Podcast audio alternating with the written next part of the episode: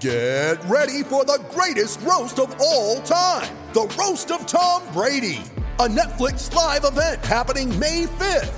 Hosted by Kevin Hart, the seven-time world champion gets his cleats held to the fire by famous friends and frenemies on an unforgettable night where everything is fair game. Tune in on May 5th at 5 p.m. Pacific time for The Roast of Tom Brady, live only on Netflix. When you need mealtime inspiration, it's worth shopping Kroger, where you'll find over 30,000 mouthwatering choices that excite your inner foodie. And no matter what tasty choice you make, you'll enjoy our everyday low prices, plus extra ways to save, like digital coupons worth over $600 each week. You can also save up to $1 off per gallon at the pump with fuel points. More savings and more inspiring flavors make shopping Kroger worth it every time. Kroger, fresh for everyone. Fuel restrictions apply.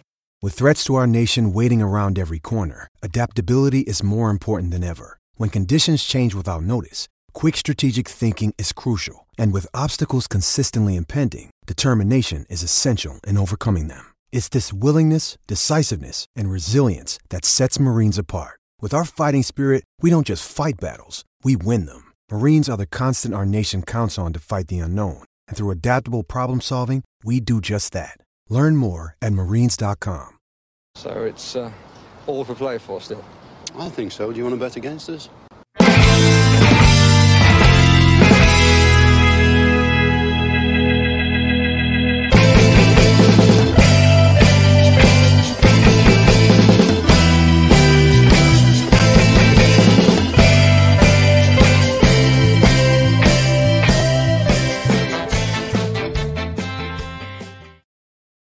Hi villains, and welcome to For the Love of Paul McGrath podcast, and I am absolutely stoked and delighted today because, number one, I get to talk about Czech Decore, who's somebody that I've had a little bit of a man crush on for the last probably about 5 to 6 months. But secondly, got fantastic Villa Analytics on, and how are you doing, Steve? Yeah, not too bad. Very, very excited to talk about Czech Decore as well. Yeah, he's I know that you've been into him as long as I have too, but first, before we get on to it, tell me about hashtag Villa Spaces. Congratulations on that. That's been an absolute monumental success, and I suppose long may it continue for yourself and I. So just wanted to say fair play on that. It was really good. It kept sent a lot of people to bed with a positive mental attitude, I think, yeah, with those bedtime stories. So fair play to you guys for keeping those poked out to us. Over testing and trying time. I appreciate that. Anyone who's watching who got involved with that, thank you so much, because it was the whole community engaging with it is what made it really good for us, I think. Yeah, and that was exactly, and that's what needed to happen, because. And I promised this the last time I'm going to talk about Jack Grealish, but I think what needed to happen, it needed to be a collective grieving period, because that helped us get over an awful lot quicker.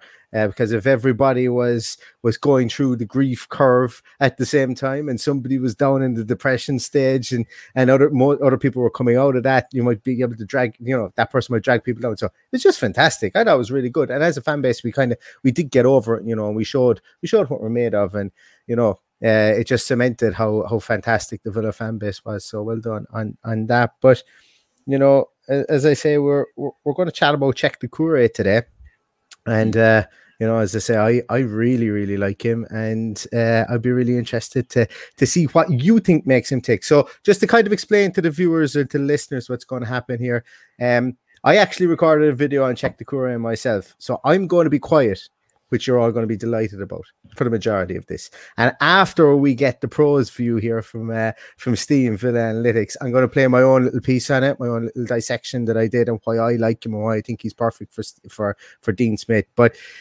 the floor is all Steve's first to tell us what he thinks about him. So give us the lowdown on him. What's your view on him, and where do you, what have you seen from him that's actually that has made Aston Villa want to open the purse to try and pursue him?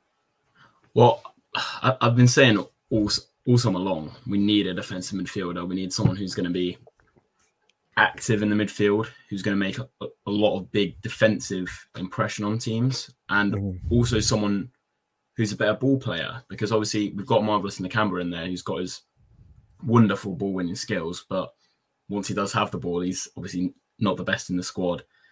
at playing it. So I've been absolutely desperate for someone who will win the ball a lot so they can play alongside maybe Douglas Luiz, but can also play it forward, maybe carry it a bit, a really reliable passer. And I think Cheick Doukouré is all of those things. I think offensively, he's an exceptional ball carrier. I saw a tweet by Who Scored the other day, which I think said he was the second highest in Ligue 1 for his dribble success, which is obviously incredible. Was it after Mbappe or someone like that? I think it was... I can't remember who it was after. I don't think I paid too much attention, to be honest. Other than the fact that didn't matter. We weren't linked to who was first. Exactly. So that on the ball quality is obviously amazing. I think he's got brilliant passing range. I can't remember exactly, but I think it's something like 88% is his long passing completion, which is whatever it is absolutely incredible. Pass over long distances, dribble the ball, and then off the ball, very, very intense. A lot of pressures, a lot of interceptions, a lot of tackles, really, really high pressure success numbers as well. Obviously combining that defensive quantity with the quality, which is really, really important, because I think we have lacked that player who can sit in front of the defence and really, really disrupt opposition play, which I would love Douglas Luiz to do, but he doesn't. He doesn't quite have that defensive side to his game at the minute. What I could actually do is I've done a little graphic here, and I suppose this might make it easier to kind of see what you speak of, the truth that you speak, Steve. So just give me a moment. Yeah, and this is I think that's going to look absolutely awful, but it is basically, as you were saying there, that he has a fantastic ability to play a long raking ball and to play it on target. So this is production at its highest, guys. This is why you tune into YouTube. And if you're not tuning into YouTube and you're listening to the audio podcast, it's fine. You're not missing much. I'll be honest with you there. It's just a man, just an old fella trying here to resize the screen. But this is what we were talking about there when you said it, was that he's an 84.4% long pass success, and that puts him in the top 4% of all midfielders in Europe. Now, look, granted, there are how many midfielders and defensive midfielders are going to play long balls, but you're better looking at someone who can do it as opposed to looking for somebody who can't do it. Am I right in saying that? Yeah, absolutely, and especially now we've got, Leon Bailey in there, who's going to be running in behind with all his pace. Having more players who have that range on them that they can just put them in behind out of nowhere is always going to be a good thing. Yeah, absolutely. And when you say that, you mentioned, I suppose you mentioned with the Villa guys and what Dean Smith has asked them to do over the last season or so. Do you think someone like Cheick Doukouré is going to come in here and is going to probably tear up the rule book with regards to what Smith has asked the midfielder to do? Or is it going to be a plug-and-play option in your view? Definitely. I think he'll put a real different dynamic on our midfield. I think he'll free up whoever, if it is still the 4-2-3-1, which I think it might be, but it might not be. If it is that, he'll really free up his playing partner. If it's a 4-4-2, I think he gives us the license to do that, because in a 4-4-2, obviously, lacking that extra man, you need someone who's going to cover a lot of ground, play really intense brand of football, and Cheick Doukouré offers that.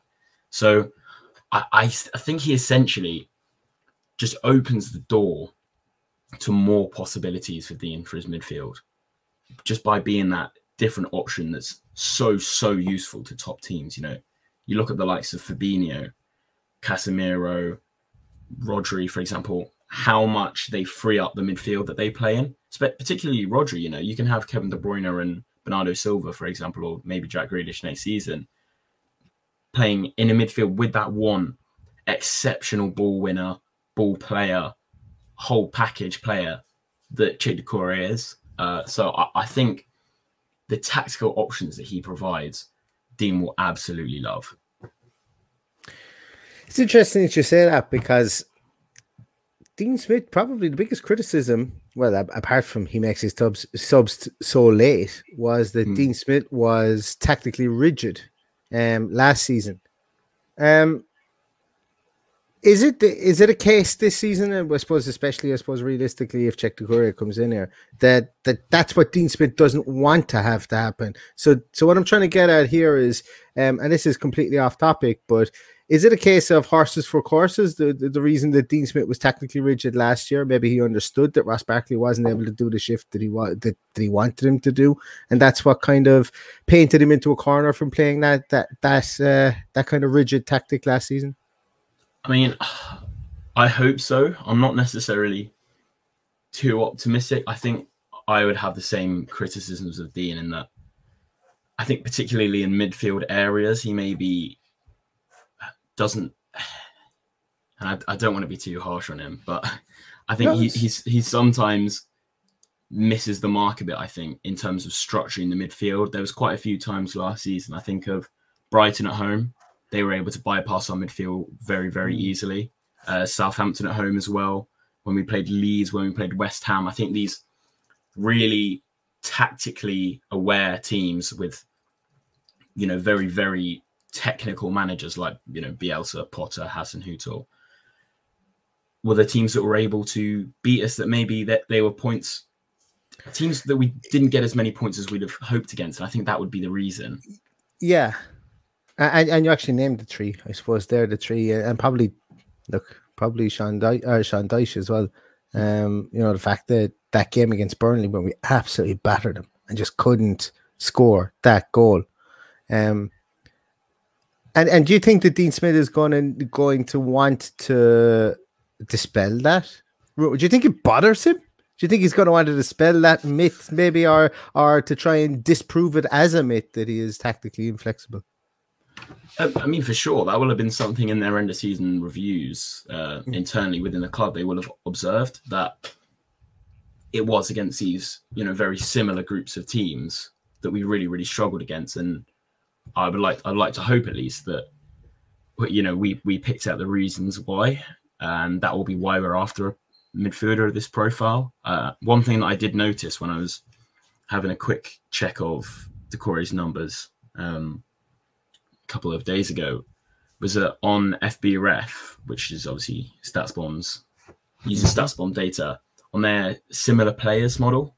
The number one player was Pape Matar-Sarr, who obviously we went after earlier in the window, which suggests we have very much looked at this is the profile of midfielder we want.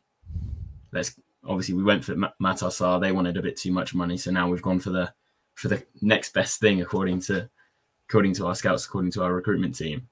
And potentially, maybe, like, I love this, that, you know, sometimes the fan base, and I'm guilty as hell of this as well, they can kind of think that, okay, we didn't get Pape Matar-Sarr, he must have been our number one transfer target. And I think, do you know what the beauty of this is with Aston Villa this season is everybody thought Tammy would have been our number one transfer target for a striker, but turns out it was Danny Ings. You know, all along, because money was similar.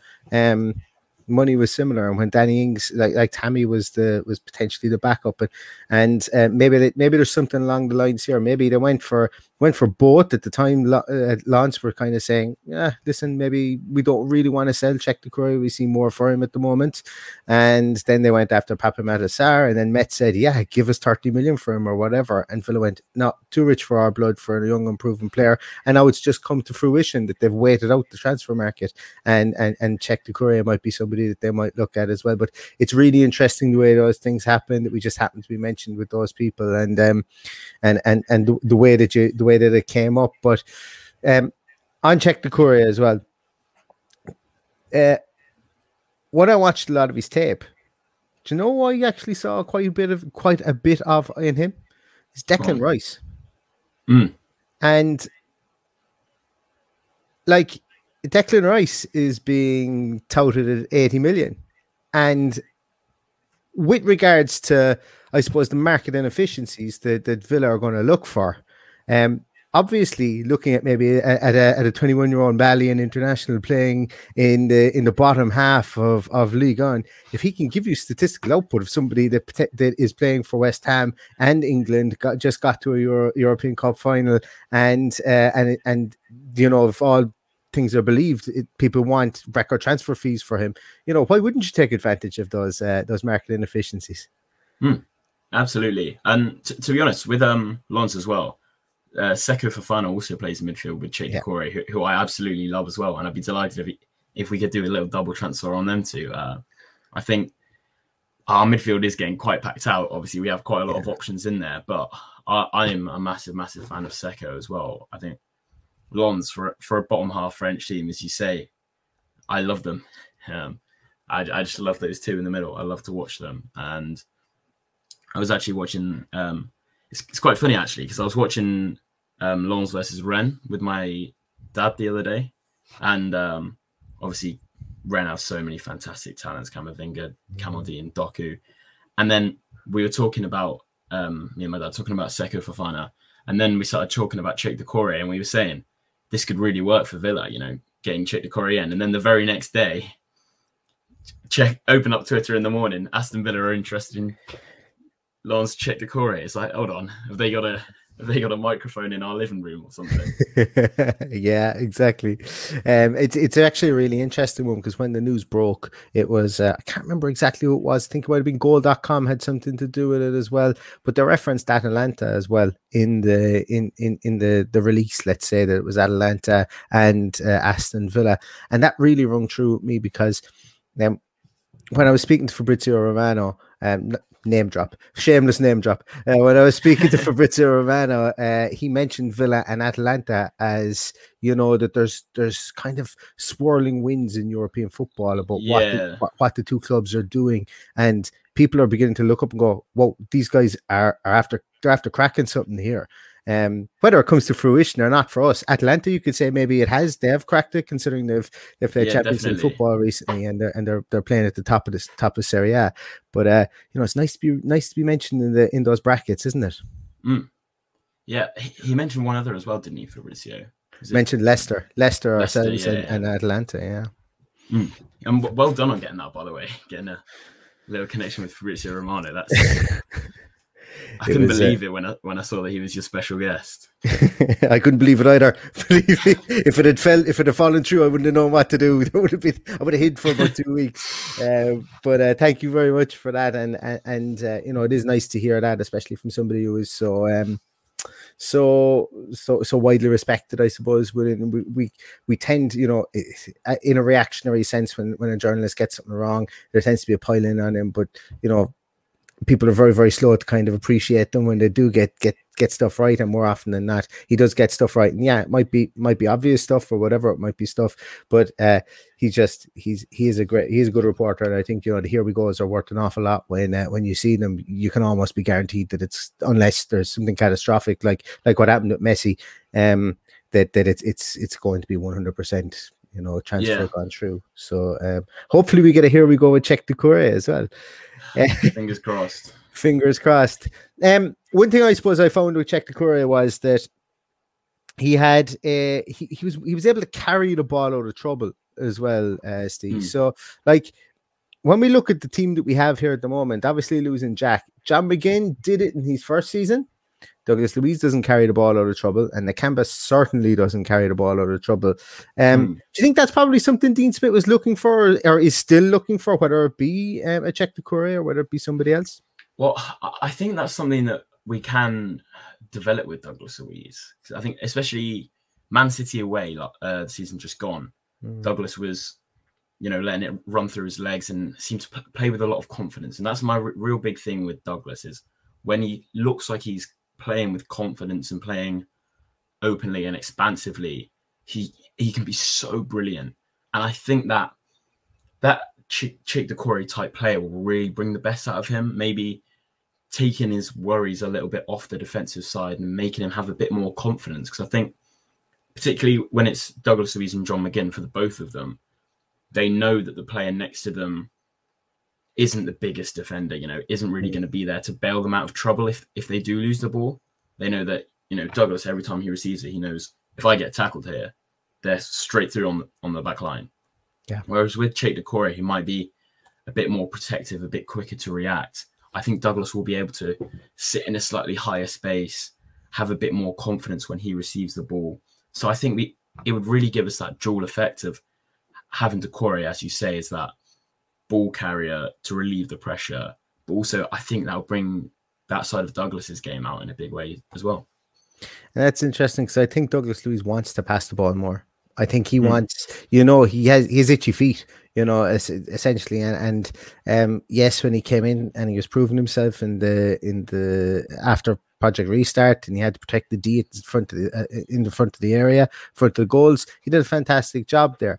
This season, not so much. Well, but that's not to denigrate him and say he did a poor job. I just think that this season's midfield was a lot more open than anybody wanted it to be, due to the fact of maybe the positioning of Ross Barkley, maybe the work rate, ethic and rate of Ross Barkley. I think it kind of exposed McGinn and Luis within that system a small bit. We didn't see the best out of the two of them. So maybe going back to playing a system where you've got 2 6s and an 8, or a 6 and 2 8s, as opposed to a 6 8 and 10, you know, on the field, might actually suit Douglas Luiz. And it's worth noting that, you know, Douglas Luiz, even bad form, or lesser form, should I say, than he had previously, even that taken into account, didn't seem to deter the Brazilian national team from selecting him for the Copa, and it certainly didn't deter him from going and winning a gold medal with the Brazilian Olympic team. So he's coming back on the crest of a wave, and if we get in somebody like a Cheick Doucouré, you know, they're going to have a hard job on their hands to try and displace him. Absolutely, 100% agreed. So.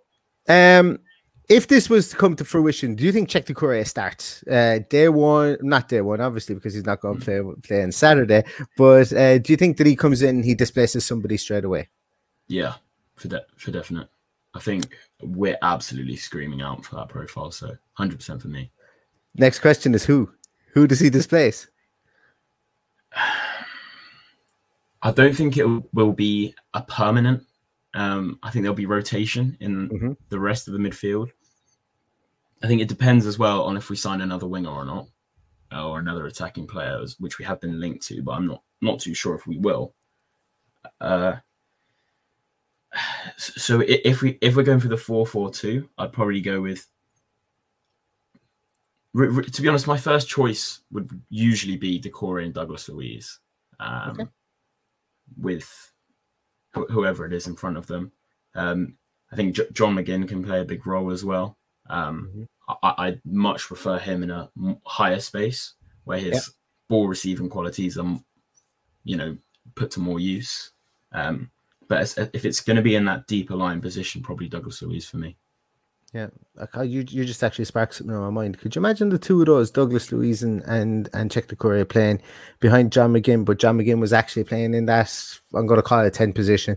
He's playing in there. And could you imagine if we had Ollie Watkins on the left, Buendia on the right, and Ings up front? The press from those four would be frighteningly good. We're talking Barcelona 09-10 or whatever that era was, that first era where they actually just press people off the park. That would be amazing. The work rate up there would be fantastic, and maybe we will go into some games like that. But the reason I asked the question was who does he displace, wasn't to put you on the spot. The reason I asked was, let's get giddy if somebody like this comes in, because we've got options. And I think the days of seeing somebody play 37 out of 38 games and playing touching on 3,000 minutes, I think they're going to be gone soon for Aston Villa. And that can only be a good thing, because we won't have the mid-season slumps. Yeah, I was saying, and I'm not sure where, it must have been on one of the Villa spaces, but a couple of weeks ago, about how in the Premier League, the real difference is teams like Villa, like Leeds, for example, have might have a good player in 9 or 10, like a really good player in 9 or 10 out of 11, obviously, positions on the pitch. Whereas teams like Chelsea, Man United, Man City, especially Man City, will have 4 or 5 quality options in every single position. And it's just that backup, that ability to make tactical decisions with your lineup as well as with the set 11 that you've got, or maybe changing 1 or 2 players, and that ability to make subs that will really change the game, rather than just El Ghazi on for Trezeguet, which is obviously, you know, it's fresh legs, but it's not really going to change the dynamic of the game at all, is it? No. But if, like you say, for example, we could line up with a 4-4-2 with Bailey, Buendia, Ings, Watkins, Douglas, and Doucouré, and then, you know, we could sub off you know, if Danny Ings got a bit tired, we could sell off Danny Ings, bring on John McGinn, shift to a 4-2-3-1. And then we've still got a really, really strong team out there, completely different tactically, but everyone's still comfortable. Everyone's still of a high quality in those positions. So if it wasn't working for us in the 4-4-2, that can change the game on a hairpin right there. Mm-hmm. And that, I think that's the real difference. And that's what now the privilege of being able to spend 100 million a year without having to sell, obviously we did sell Jack Grealish, but without having to sell 4 or 5 players a year, means that those players that were our starters then become our subs and everyone else gets knocked down without them having to leave, which gives us that backup. And you know what? Future proofing.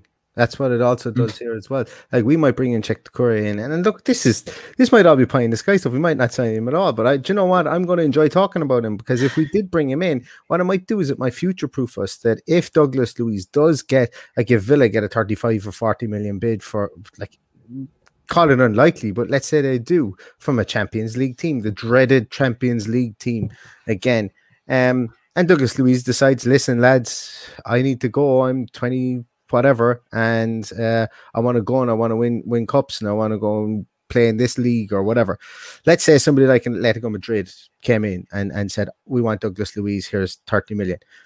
You know, we've kind of seen that we might be powerless to stop that from happening. But what I think the brain trust is more intelligent than why I think it's more intelligent than previous brain trusts we've had, is that if you bring in somebody like this, well then, hey, yeah, we can let Douglas Luiz go. We'll send him off. We'll get a profit from him. And we already have somebody who's bedded in underneath with maybe 15, 16 games under his belt the season previous.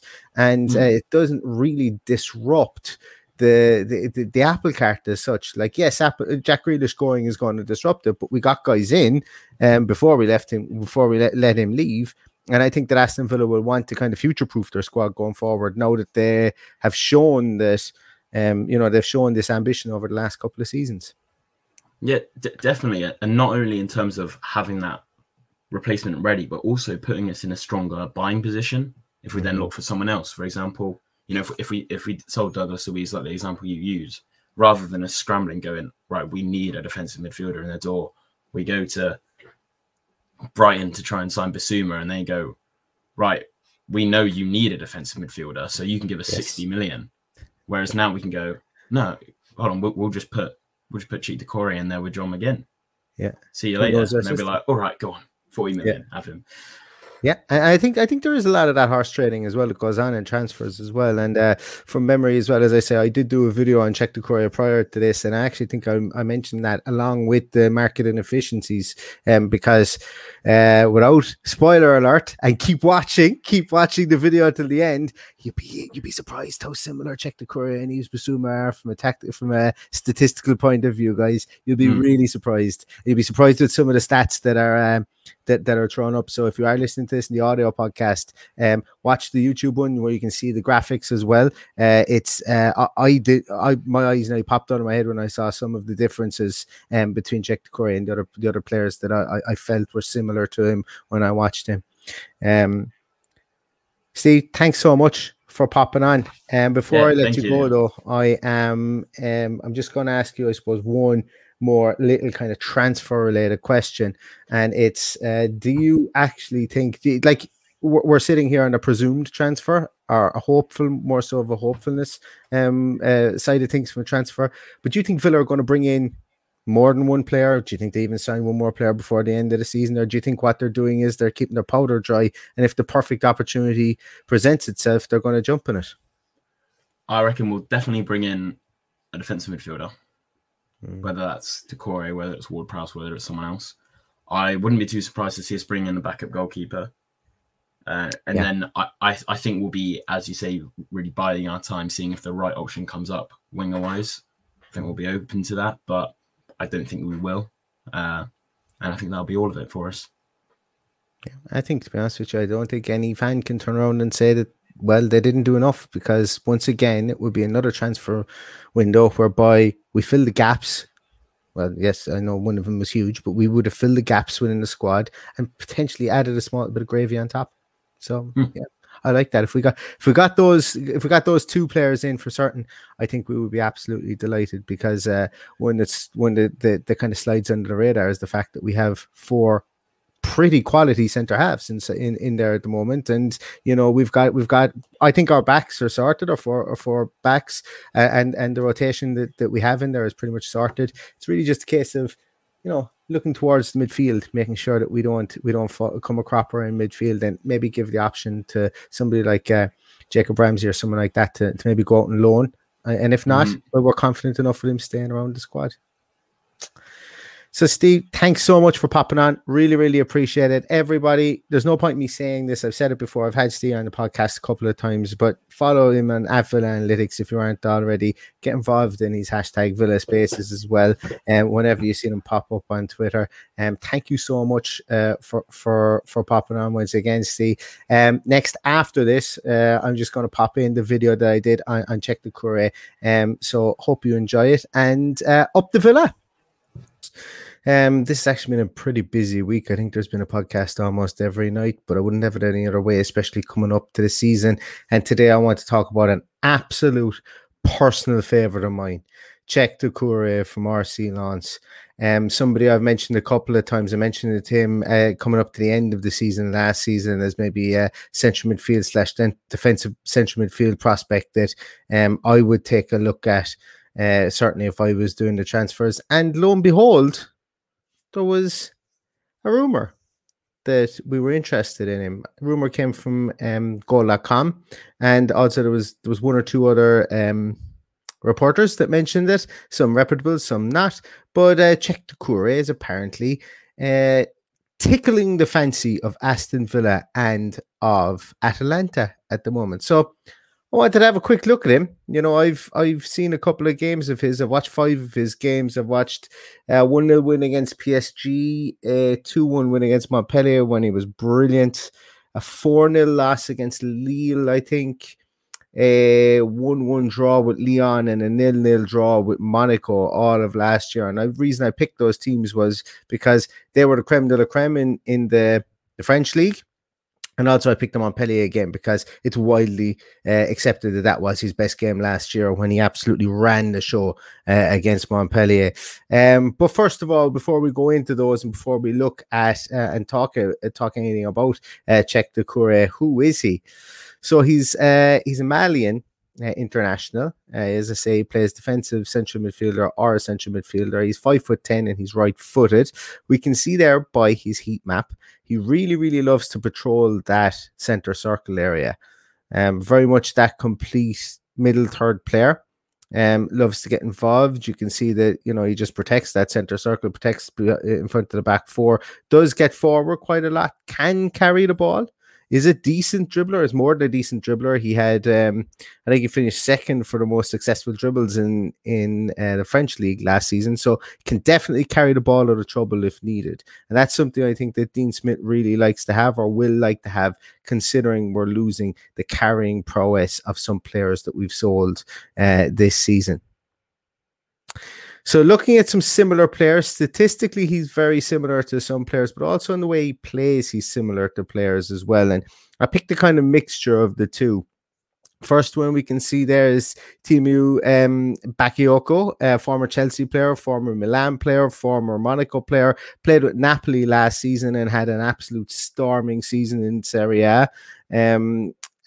He's quite similar to him. Other similar players are somebody that people mention quite a lot in the same breath as Aston Villa, and I think somebody that everybody would be very, very happy if we signed, which is Yves Bissouma. Also Declan Rice, quite similar kind of play style to Declan Rice, and also Mario Lemina, that was with Fulham last season and has since moved on to Pastures New this season.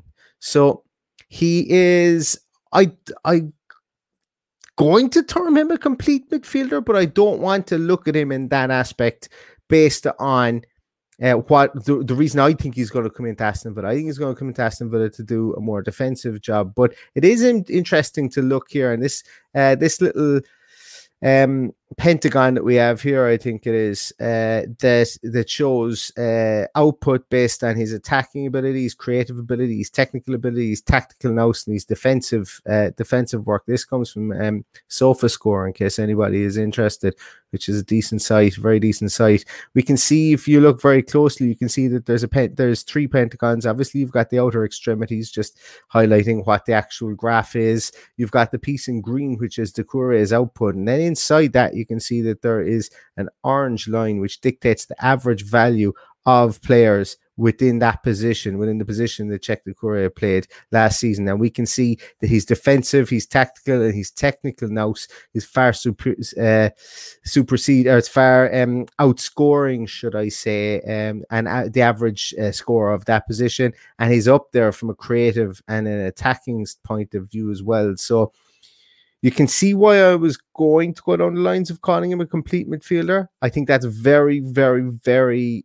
it would be remiss of me to say that about a 21-year-old player in any league. And also, I don't think that we should look at him coming in as that all-round box-to-box complete midfielder if he does come to Aston Villa this season. As you say, at the moment, there hasn't even been any news of a concrete bid. It just seems to be reports that we're interested in him, we're speaking, and he is available for in and around 15 million euros. So, guys, just before we go any further, I would love it if you could please like us, give us a thumbs up on YouTube. Please subscribe on YouTube as well if you can do. Also, we do have audio platform as well, whether it be on Apple Podcast or whether it be on Spotify. I would really, really appreciate if you could just hit the subscribe button there. You never know, you might like what we've got coming out soon, because we've got quite a lot of podcasts coming. Please subscribe to our YouTube for our team sheet tantrums, which will come out 1 hour before every match over the coming season. And also we will be doing post-match reviews as well. But the team sheet tantrum will be exclusively and only on YouTube. So if you are interested in getting notified of when we're going live, roughly about 1 hour to 1 hour and 15 minutes before each game for a team sheet tantrum, running down what the game is going to pertain for Aston Villa, what the team selection is like, and what the opposing team selection is like. If you're interested in that, please give us a like. Please hit the subscribe button, and please hit the little bell beside the subscribe button so you'll be notified as to when we go live. So let's take a little look at Czech Doucouré. Here are some of his statistics. As I say, the five games I watched were PSG, lost to Lille, Montpellier, Lille, and Monaco, which I think are probably the strongest teams in the French league, as I said.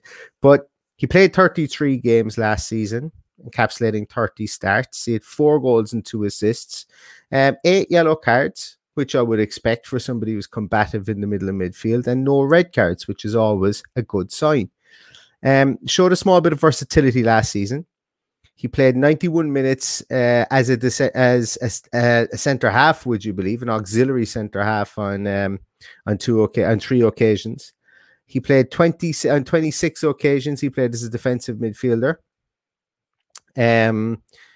racking up 2,243 minutes, and he also racked up 99 minutes, should I say, as a central midfielder. So obviously that's going to add up more to the total minutes that he's played over the course of the season, but he has basically, this is taken based on games when he played a certain position at a certain time. So he has shown a small bit of versatility, and I think when he comes, if he comes to play with Aston Villa, it would be in the defensive central midfielder role. Where the rubber really meets the road with Czech Doucouré is some of the fantastic statistics that he has, specifically in a defensive point of view. So I think I've cherry-picked these statistics, and I'm making no bones about that. But the reason I've done this is because this is what you want to see within your defensive midfielder. So I would like to see this. So I think Dean Smith wants to see. I think he wants to see somebody with a high tackle count, with a high tackles one count as well. And Czech Doucouré ticks the boxes as they are coming in the 85th percentile within Europe's top 5 leagues. So that's really, really good. He tackles quite a lot, but he also wins quite a lot of his tackles. His tackles come in at 3.01 tackles per 90 minutes, and he wins 2.02 tackles per 90 minutes. So he's very efficient in his tackling, and he does tackle quite a lot.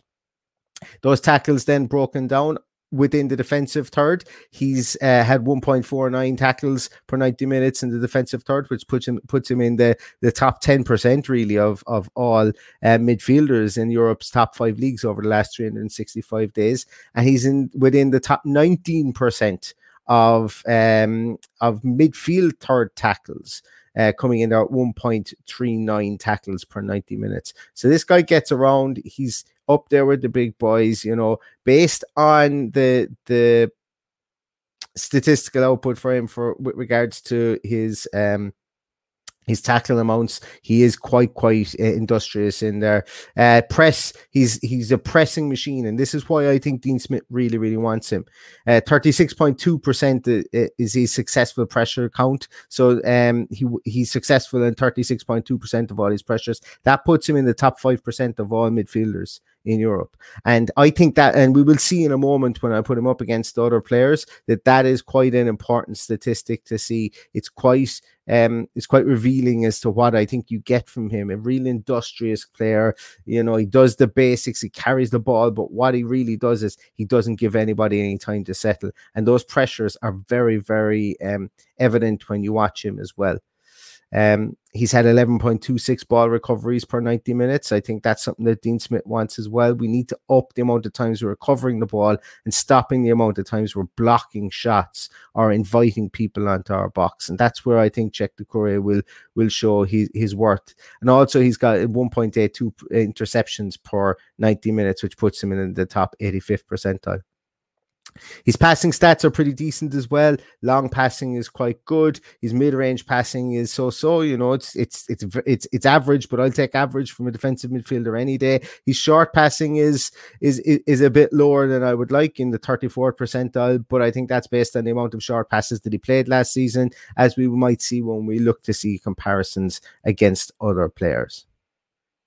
So I'm really, really enthused, really enthralled by what I see with Czech Doucouré. Not only what I see, but also what the statistics bear, and kind of they kind of back up some of the things that I've seen with him. And I think that's quite important as well, because, you know, this is what I feel Dean Smith is looking for. This, so I feel the missing link needs to be somebody who's steely in defense. It needs to be somebody who wins tackles, intercepts the ball, recovers the ball, presses. And I think that will add a small bit to our team. Whether Dean Smith ends up playing him in an 8 position or even in a 6 position, whether we end up playing it with a back 3, which is interesting because now it's played with a back 3 and kind of like a 3-4-1-2 kind of formation that they played last season. Whatever Dean Smith wants to do, and he spoke to Sky Sports today about tactical flexibility, maybe playing 2 strikers up front, maybe playing 3 strikers, maybe only playing 1 striker up front. I think he wants to have that flexibility then as you move back through the lines on the team. And Czech Doucouré definitely gives you that based on what he can do with the ball and his ability to carry the ball as well. So moving on here, I wanted to put him up against players. So there's no point saying he's statistically similar. He plays similarly to players. How about we let the stats talk for themselves and let's see where he lines up? And who better to start off with than Yves Bissouma? Everybody would love Bissouma. I haven't heard anybody say that they wouldn't like Bissouma yet. And people rattle off, that's the guy we need, the finishing touch. Well, Yves Bissouma might cost 30-40 million. Czech Doucouré is muted to cost 15 million. And look at those statistics. While he does have a worse tackles made count and a tackles won count and tackles in the defensive third count, it's not by an awful lot. You can see he still has very high metrics. You guys see Bissouma is better in those metrics, but Doucouré gives you very much the same output based on the amount of games that these two guys have played.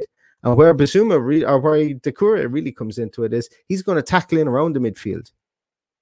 I think Dean Smith doesn't want it to come to a situation whereby we're inviting so much pressure at our box again and having to block the ball like we did last season. I could be wrong on that, but I don't think any manager would want that. I think managers would want to control the game and press a small bit higher forward.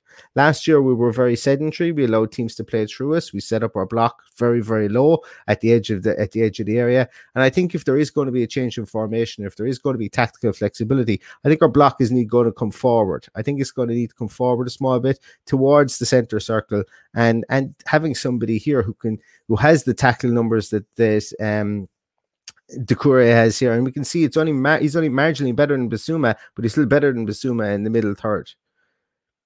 He presses more than Bissouma. Sorry, he's more successful, should I say, in the press more than Bissouma, being successful in 36.2%.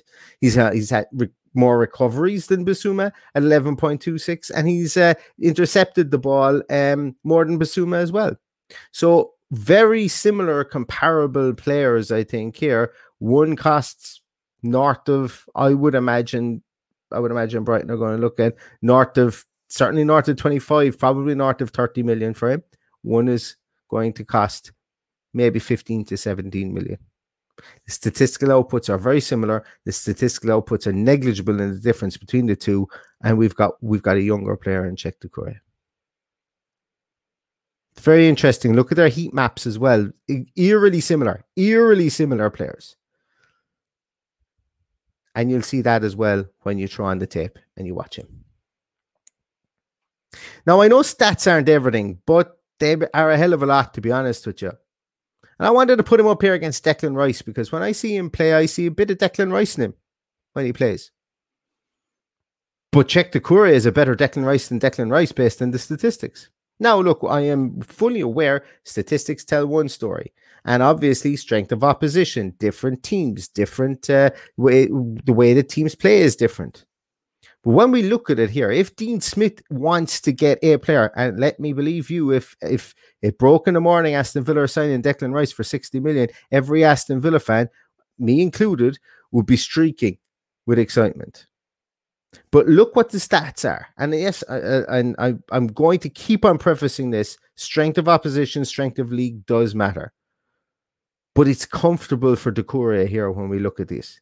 He's comfortably ahead in most areas of Declan Rice, except for the amount of interceptions Rice has made, and except for the amount for Rice's short passing ability. It's quite interesting. I think it's quite interesting. It's food for thought. Looking at their heat map as well, Cheikh Doucouré gets around the field better. He tends to hold his position a bit more than Declan Rice, and I think that is very important. That is going to be very important for a midfielder, for a Dean Smith midfielder in this coming season. Who's next? Bakayoko. Once again, sterling season for Napoli. He's been linked with moves left, right, and centre, actually. I think he's been linked with a move back to Lyon. Back to the French League, should I say, with Lyon recently. Didn't really cut it in the Premier League with Chelsea, but he wasn't terrible. I would take Bakayoko in the morning if he was offered to us because of the job he does. And we can see it there. He wins tackles at a massive rate. He makes tackles at a massive rate. He makes them in the midfield third, which I said that Dean Smith wants. But we can see here once again, the differences are negligible between him and Cheikh Doucouré. And Cheikh Doucouré beats him out in a lot of areas. Beats him out in the press. Beats him out in the amount of recoveries. Beats him out in the amount of interceptions. It's like the passing statistics are very, very similar as well. His percentage completions and so on. Bakayoko is going to cost a lot of money. Once again, it's all about trying to find market inefficiencies for Aston Villa Football Club at the moment. Find your players. Have a data-driven approach. Spoke to Josh Williams during the week. Have your data-driven approach. Bring in a player for 15, turn him into 40, 50 million. Turn your club into a Champions League club or Europa League club. That's how you do it. You find market inefficiencies. The inefficiency here is purchasing Declan Rice for 80 million when you can purchase Cheikh Doucouré, and at worst case scenario, you purchase Cheikh Doucouré for 15, 17 million. And worst case scenario, I feel you get 70 to 75% of Declan Rice based in Dean Smith's situation, Dean Smith's system. And the same with Bakayoko here. We can see it. The similarities are there. Statistical similarities for what we want to do are there. and it translates on the field as well from the games that I saw against Montpellier. And like against Montpellier, he had, let me think, what was it? Was it? Yeah, against Montpellier, 4 tackles and 6 interceptions in one game. You know, I know we're talking about strength of opposition, but that is phenomenal work. Oh, I forgot to throw in as well. He had a goal and he had an assist. His goal was absolutely bloody amazing. Ball just popped up to him at the edge of the area. It was a little ricochet, and he strikes the ball as clean as I've ever seen, and it just eases its way into the goals. It was a great goal. Great composure, great strike. He's got all of it. He's got technique. He moves comfortably across the field. He doesn't have to dive into tackles. Sometimes he looks a bit clumsy after the tackle. He's a 21-year-old kid. He's going to do that. Patrick Vieira didn't exactly look like a gazelle after the tackle. It took him about 3 or 4 strides to get the ball out from underneath his feet at times, but he was damn effective at what he did, and he went on to be the quintessential defensive midfielder of the late 90s. Am I saying Cheick Doucouré is going to be like Patrick Vieira? No. But what I'm saying is that you can find flaws in anybody's game. And I think that the flaw in Cheick Doucouré's game is probably that sometimes he looks a bit clumsy, but he has the physical attributes, the physical abilities, and the technical ability, which he does get his feet sorted out, to absolutely overcome that. He's only 21 years of age. He only moved from Mali. He only moved from, what was it called? It was the JMG Academy. Where such great players like Salomon Kalou, Gervinho, Kolo Touré, I think that's it. I think there's a couple of more people who came out of that academy. He moved from there in 2018 as an 18-year-old kid to go to Lens. So he's only playing in Europe for 3 years. He's furthering his development, and I think he's ready to take the step up, and I think he's ready to come to Aston Villa. And I'm going to further show that as well, because we've looked at some players there. We've looked at Declan Rice, Bissouma, and Bakayoko. But let's look and see how his stats shape up against Aston Villa's players in Marvellous Nakamba. This is in no way a direct comparison, and I completely understand that. Nakamba only played 13 games last season. Doucouré played 33. But what I wanted to show here is what Nakamba is good at, what Doucouré is good at, and where potentially Dean Smith wants to have this type of player in.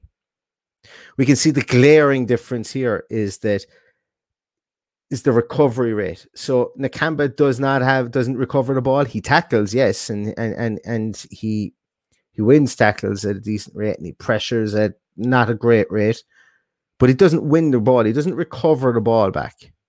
And I think that's something that Dean Smith will want to improve, and we will see it in a moment. We don't recover the ball in midfield at all. We let the team get to the edge of our area and take a shot. Goes wide, gets saved, it gets blocked. Brilliant.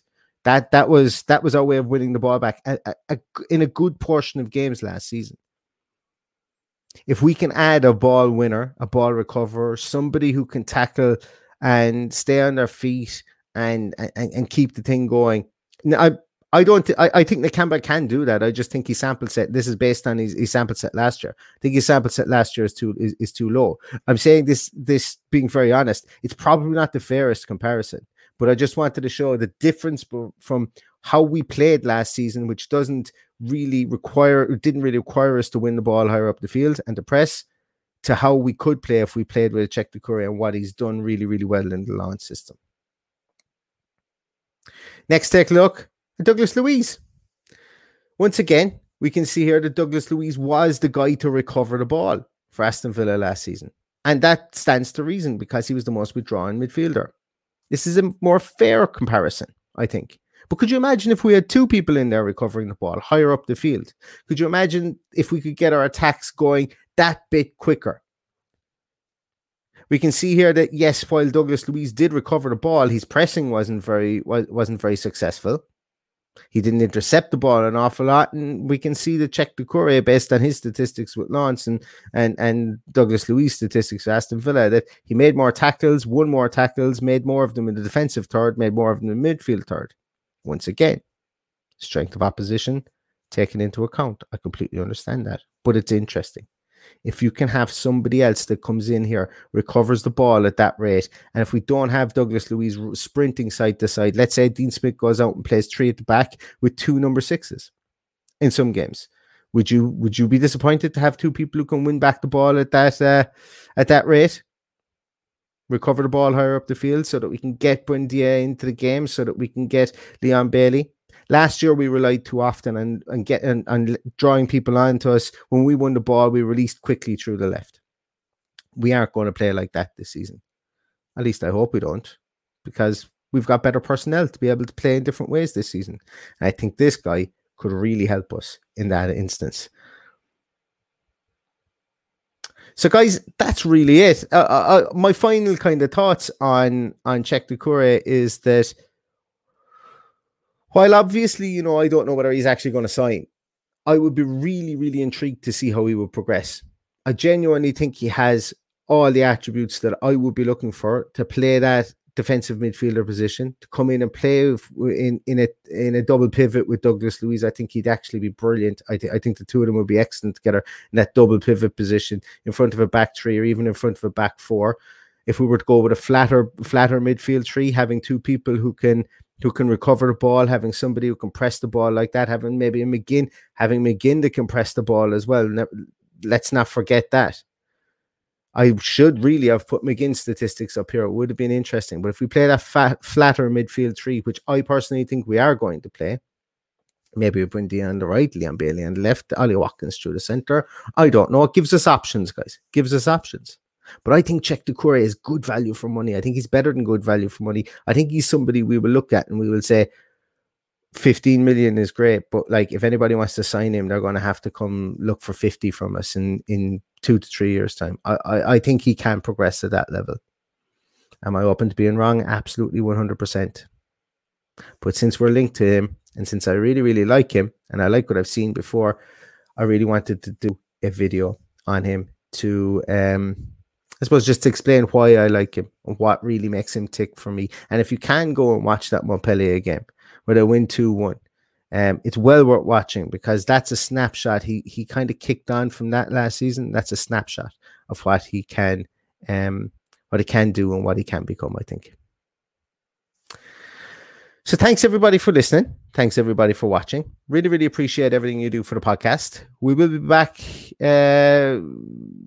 we will probably, you're going to be seeing quite a lot of us with team sheet tantrums, as I mentioned, post-match reviews and so on. So the content for the podcast is going to keep on coming and coming and coming, and we would love you to be along for the ride. So please click the like button on this podcast. Please subscribe. Please hit the little bell so you get notified for when we do lives, live shows. And I just want to say thank you so much for everything you do for the podcast. We're onwards towards the first game of the league on Saturday, and I for one am absolutely delighted, and all that's really left to say, guys, is thank you so much and up the Villa.